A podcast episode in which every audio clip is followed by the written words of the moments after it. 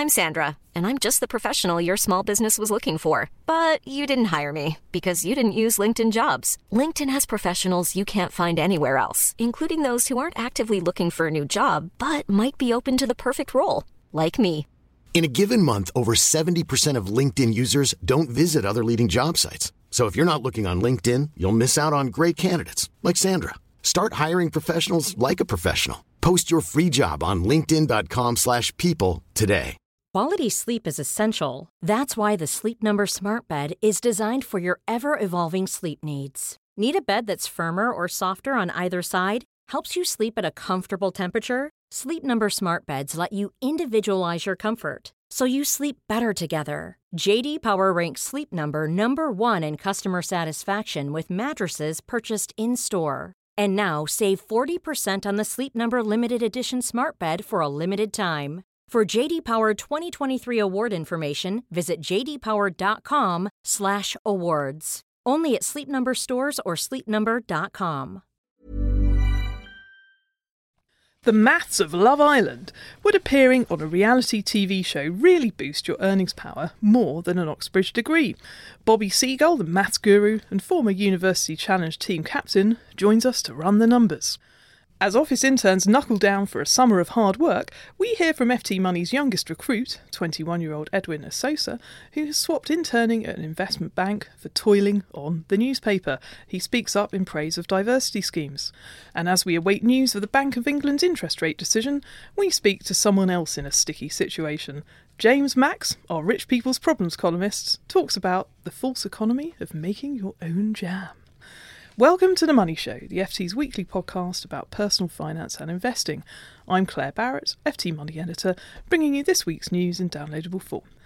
As the UK drifts towards what increasingly looks like a no deal Brexit, we're aware that many FT readers have taken refuge in a place where the inhabitants don't really know what Brexit is. I am, of course, talking about Love Island, the reality TV show. It is estimated that 4 million people watched Monday night's final, and one of them was Bobby Seagull, the maths ace and well known brainbox from University Challenge. So, why is he obsessed with this show? Joining me to explain himself is Mr. Seagull himself. Welcome, Bobby. Yes, well, I take a sip from my Love Island official water bottle. I know you're very you're very into the merch, Yes. but your column this week, I have to say, you drew a Venn diagram. Tell me more. Yeah, so Venn diagrams are often taught to students when they're 11 or 12. But essentially, it's a set, a circle, which represents the group of objects in that particular set. So ours is our particular Venn diagram had three sets. We've got the viewers of University Challenge, the viewers of Love Island, and readers of the Financial Times. So each person is considered an object as part of mathematics. So, just to run the numbers on that, roughly 3 million people watched University Challenge. 4 million, it's estimated, watched the Love Island final on Monday night, incredibly. And obviously, we have closing in on 1 million paying subscribers to the FT. So, how many people do you think are in that intersection in the middle who read the FT, watch University Challenge, and watch Love Island? See, firstly, I'd say it's surprisingly more than you'd think. Because uh, on Twitter, again, again, uh, my my PhD supervisor would say, "Oh, it's uncorroborated research," but based on Twitter, I think it could be in the significant tens of thousands. Uh, maybe even hundreds of thousands, and especially I think a lot of people have watched Love Island at least once, and I think Love Island claims that of the 18 to 34 bracket, 50% of those people have watched at least one episode. So I, I think the number's significantly higher than we think. Well, we have a very famous person who has admitted to being in that intersection, Sir Steve Webb, former pensions minister, plus the FT Lex team, as you mentioned in your column, and the FT's and the FT's esteemed economics editor, Chris Giles, who penned a story last week claiming that contestants on Love Island can potentially earn more over the next five years than young professionals with a degree from Oxford or Cambridge. Tell me more about that. Yes, I think he looked at the contestants historically who've been on the show, maybe that's like 30 per season, and said that the average contestant sta- stands to make 1.1 million in endorsements, sponsored posts, advertising, protein shakes, uh, and what you have. um, and the winning couple, upwards of 2 million. And this year, Jack and Dani, I think 2 million could be an understatement. They could go on to become national treasures. There's already talks of a, a series following the Dyers and Mr. Fincham. But I think, again, this stat is where the case of lies, damn lies, and stats comes to play because there's what, how many people are on Love Island? 38 this season. How many people on Oxbridge? I think 3,000 per year. So if you're looking at hedging your bets, Oxbridge probably still a safer, or a top university, still a safer way of guaranteeing good income rather than spending your time trying to look like an Adonis in the gym. Well, yes, because of course the, the, biggest barrier for, for, for entry for most people is that they don't look like um, a supermodel. But there's another statistic um, which you've bandied around in your in your column that more young people, nevertheless, are applying to be on this reality TV show than are applying to study at Oxford and Cambridge. Should we be worried about this? See, headline stats are definitely worrying. Eighty-five thousand mm. applied for Love Island. I actually set up an application myself but I didn't click submit. Just for science purposes to research. And 37,000 applied to Oxbridge last year. So on the headlines, it looks like our country wants to be on an island in Mallorca rather than in a library reading about philosophy or politics or classics. Uh, but again, if you delve into the stats, Love Island eligibility, as long as you're above 18, and it generally tends to be 18 to 30 year olds. I think it's about 11 million in that branch. Whereas university, generally for undergraduates, you're 17, 18, and that I guess, is a much smaller population. So it's not a like for like comparison. So all the sort of social economists, social scientists would be getting up at arms with this stat. And finally, tell us what you've most enjoyed about watching the show this season? You're an intelligent guy, more at home with you know quantum physics, yes. and you know working out how many decimal places of pi. What what does Love Island do for you? I think it's a combination of it is light-hearted relief in a world where you switch on the TV and generally the news is quite depressing. But secondly, I think it it's a way to connect with people that you wouldn't possibly have connected before. Again, with my bottle, even this morning, I consciously, deliberately take a sip on the tube to see if there are any other Love Island fans. And I strike up conversations with people that I probably wouldn't normally strike up a conversation with. So actually, it's a great uniter for people from all backgrounds, knowledge levels, and aspirations. It just unites people. Well, spreading the love there, Bobby Seagull. You can read his column, The Maths of Love Island, in the FT Money section in Saturday's Weekend FT newspaper or online now at ft.com slash money. And don't forget that Bobby will be appearing live on the Money Stage with his Love Island water bottle at the FT Weekend Festival in London on Saturday, the 8th of September. For tickets, go to the website ftweekendfestival.com. The summer holidays are now in full swing, and offices up and down the land are welcoming interns seeking work experience. Many businesses, including the FT, have overhauled their internship programs to encourage talented candidates from all backgrounds to apply so that what you know counts for more than who you know. This year, we teamed up with Creative Access, a social enterprise finding internships for young people from black, Asian, and minority ethnic backgrounds. They put us in touch with 21 year old university student Edwin Asosa, who interned for the last three summers at an investment bank, but I think we may have convinced him to become a financial journalist now. Welcome to the Money Show, Edwin. Thank you. So, you've written a column for us which has already attracted a huge audience online, and I'm just going to read out the first line of your piece. By the time I was 18, I earned more money than my mum. A staggering statistic. So I'll give you some background on me. So I grew up in a council estate in Hackney and attended schools with very high rates of socioeconomic deprivation. In fact, in my secondary school, more people ended up convicted of murder than were accepted into Oxford or Cambridge. But I worked hard and did well in GCSEs and A levels and managed to get a place to study PPE at Oxford, philosophy, politics, and economics. And on top of this, I got an internship along with scholarship for Credit Suisse on the Steps to Success program. So they paid for my tuition fees in full. Wow. So that's twenty-seven thousand. Yeah, twenty-seven thousand pounds well saved. Well done, Edwin. yep, along with three very well-paid internships as well. So yep, I was very happy with that. So you wrote in this column to encourage other young people to apply for diversity schemes, but you stress good diversity schemes. So tell us about what you think makes a good one. Yep. So above all, interns on these schemes need to be valued and shown that they're valued and seen as genuine employees as opposed to just ticking a box. Um, and Credit Suisse made sure of this. So, for example, we were given meetings with some senior executives at Credit Suisse, the kind of people who are far too busy to normally spend time talking to a lowly intern like me. And we were given wide exposure to the bank, got to meet lots of people, and did meaningful, important work. And too often, people on these schemes do you feel like they're not actually valued and they're just there for some diversity quota or something. So yeah, that's that's the main main thing for me, definitely. And obviously, working at an investment bank very different from working at a financial newspaper. But after your three years of toil um, in the summer at Credit Suisse, how does working here compare?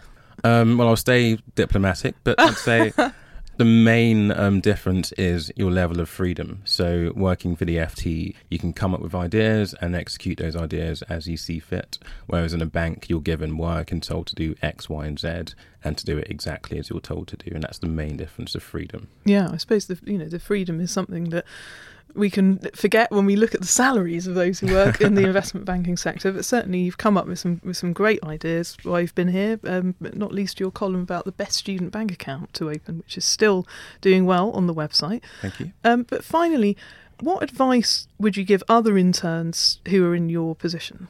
Okay, so I realised a few things as I worked my way through the internships. So there are three major pieces of advice I would give. So, firstly, be active, meet new people, and show initiative.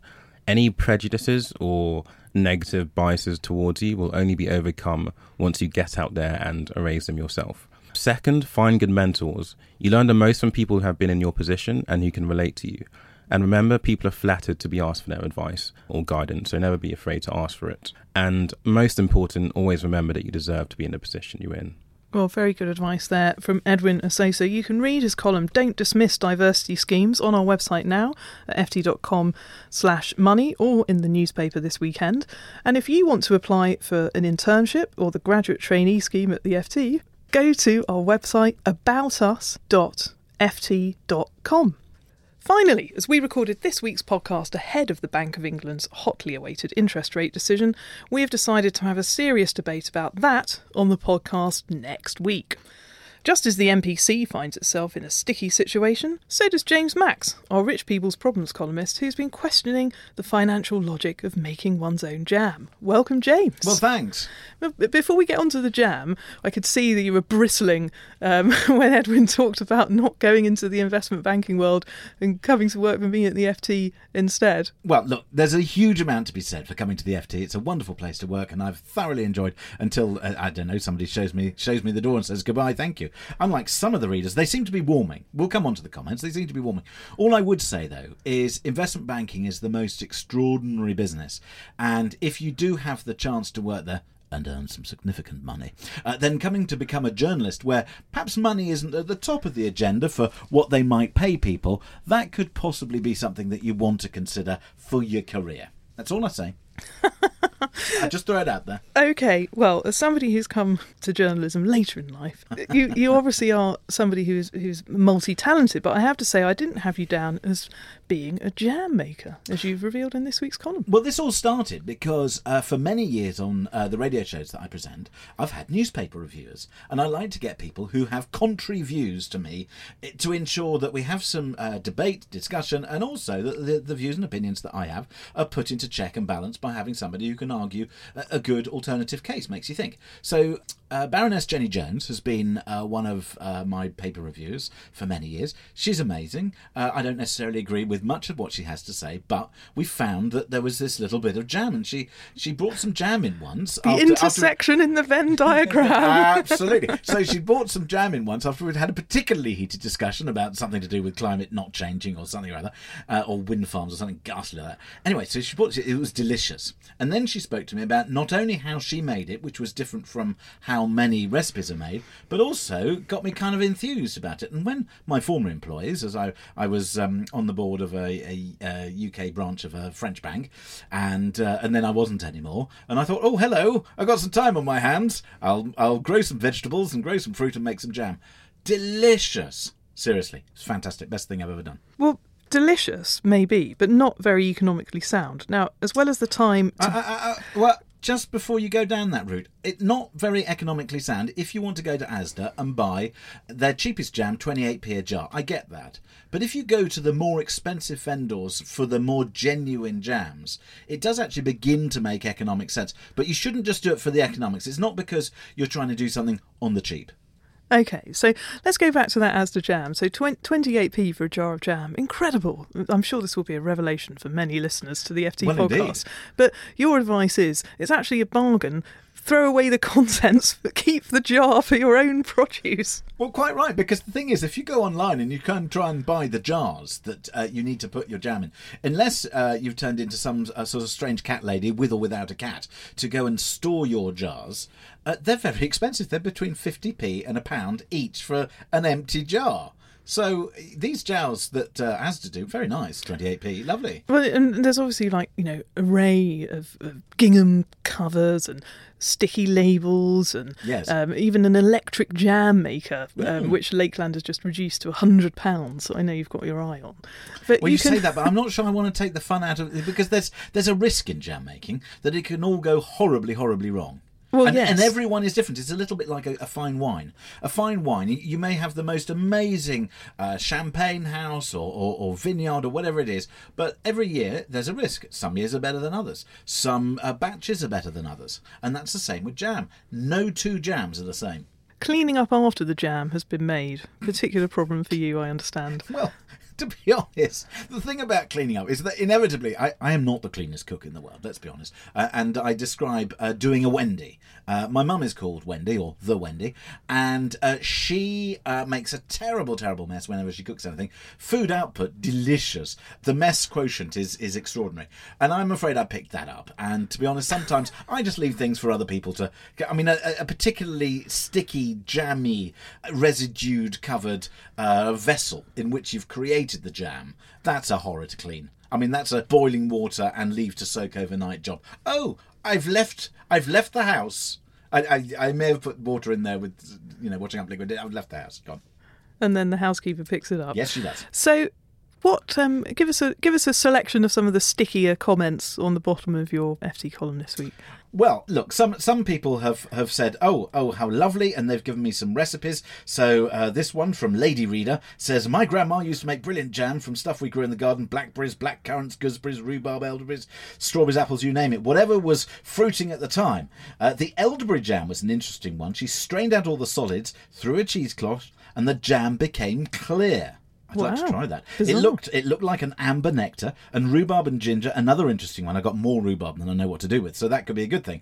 However, uh, other people le- less keen on on my article. Let's be honest. Uh, Taken for a ride says. This was written for a bet, wasn't it? And then goes on to tell me about uh, uh, tell me about somebody, some of your drinking companions uh, uh, that you could uh, write about jam making, and the mugs at the FT would print it. It would be interesting to see how you top this. and then there's uh, there is another one uh, which uh, from Donald who who says that they enjoy the weekend columnists and then they name them all and then they say having read a number of this guy's previous quote articles unquote I would say that the writer seems incongruous to the generally high standard of this section. Surely he would be more suited penning for these trite musings for a small local newspaper or maybe a parish magazine Ooh, that really is quite quite stinging. It, it is quite singing, but then um, there are some other ones which question. So somebody questions, for example, where I've talked about using less sugar, and they said, but the whole point of jam was it was a preservative. It was it was to make fruit last longer. And and Through yes, the food blockade. through the fruit. Well, listen, just you think of Brexit. Make jam, everyone. Uh, anyway, so fifty percent was kind of the, the way forward. So you so you match your sugar with your fruit weight. Now, however, and this was a Jenny Jones thing, she said use less sugar. Partly because you don't need so much to make it set. Partly because if it's delicious, it's not actually going to last that long. You don't need it to last years and years and years.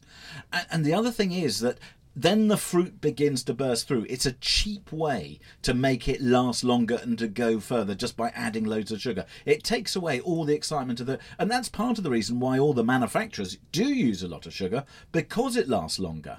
And and yes, it's a it's a spread and there's a sort of element of fruit, but actually the the less sugar you can use and the more you can get away with actually using the fruit and the pectins and, and the and the uh, sort of contents within, the more delicious it'll be. It may go off sooner but it'll be more delicious and a, and a bit more gloopy. But make sure you don't end up making it French gloopy, which is too gloopy for jam. It's more of a sort of like sauce that drips off your bread. You want it to be gloopy jammy. Right. Well, we've we've got you there. There Yes. you are. The the correct ratio for jam and the Venn diagram of Love Island. Uh, it's been a holiday special on the FT podcast this week. If you would like to get in touch with us, you can email the Money Team, money at ft.com, or follow us on Twitter at ftmoney, and we will be back next Thursday at the usual time. Goodbye. Small details are big surfaces. Tight corners are odd shapes. Flat, rounded, textured, or tall. Whatever your next project, there's a spray paint pattern that's just right. Because Rust-Oleum Custom Spray 5 in 1 gives you control with five different spray patterns. So you can tackle nooks, crannies, edges, and curves without worrying about drips, runs, uneven coverage, or anything else. Custom Spray 5 in 1. Only from Rust When you make decisions for your company, you look for the no brainers. If you have a lot of mailing to do, stamps.com is the ultimate no brainer. Use the stamps.com mobile app to mail everything you need to keep your business running with up to 89% off USPS and UPS. Make the same no brainer decision as over 1 million other businesses with stamps.com. Use code PROGRAM for a special offer. That's stamps.com code PROGRAM.